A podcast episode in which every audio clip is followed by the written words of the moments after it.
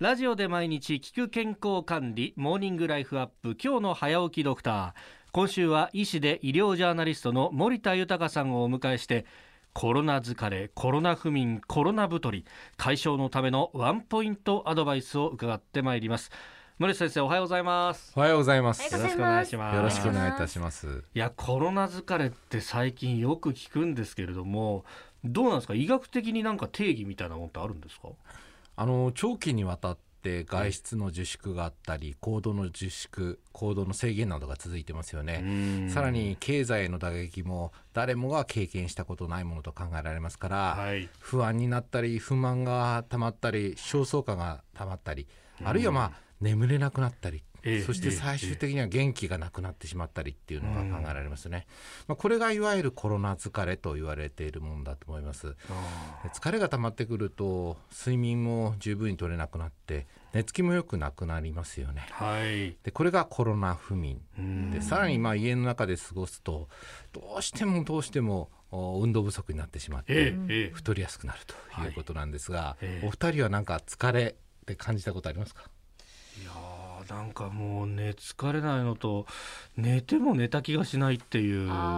休日なんか特にそうですね。睡眠が浅くなっちゃうんですかね。なんか変な夢見るんですよ最近。だいたい外にいて放送に間に合わないっていう夢を見たりとかですね。大丈夫ですか？なんか追い詰められてますね。ちょっといやなんか追い詰められてるよねこれね。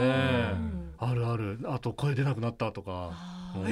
そんな夢見ます？いや本当そんなばっかり。新宮さんなんか不満みたいなことありませんか？不満はなんかいくつかあるんですけど、一つはせっかくなんかお家でいる時間が増えたのでやりたいことあるんですけど、ついつい寝ちゃうとかダラダラしちゃってやりたいことをやらずにその一日を終えてしまって、なんか時間の使い方もったいないことしちゃったなって思ったりとか、私ちょっとお買い物行きたいなっていう欲があって、生活必需品はねそのスーパーに行って買ってってことはしてるんですけど、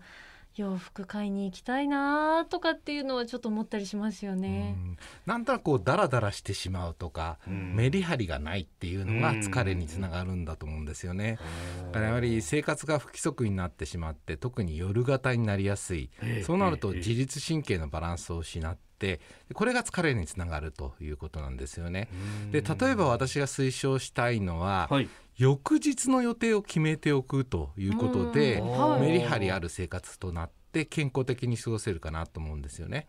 で例えば具体的には、明日の午前中にはこれをやる、午後にはこれをやる、そして夜にはこれを食べる、このぐらい決めておけば1日、ある程度メリハリあって過ごせるんじゃないかなと思います。さらにですね、健康的に過ごすには、なるべく同じ時間に起きていただいて太陽の光を浴びるんですよね。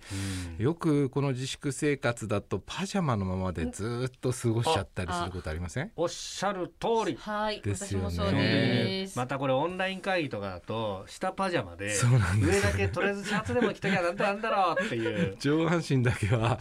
きちっとするんですけど、下半身はパジャマのままっていうのは結構多いですよね。やりますね。これもやっぱりメリハリがつかなくなってしまいますね。であとは女性ではですね、朝起きたらちゃんとお化粧なんかするのもいいかなと思いますね。週末してないですね。週末してない、面倒いと思っちゃって、どうせマスクだしな。そうなんですよ。うちの母は92歳で介護施設にいるんですけど、毎朝必ずお化粧しますね。そうですね。でもう真っ赤な唇をつけていきます、やっぱなんか自分の中でそういうふうに健康的に生きるっていうのがプログラムされてるのかなと思いますけどね。でもやっぱお化粧するってことは人の目を意識するっていうことですね。やっぱその辺ってそうすると所作も変わってきたりとかってあるんですかね。そうすると昼間シャキッとしますから、夜また今度疲れてよく眠れるってことにもつながるのかなと思いますね。いい循環になるんですね。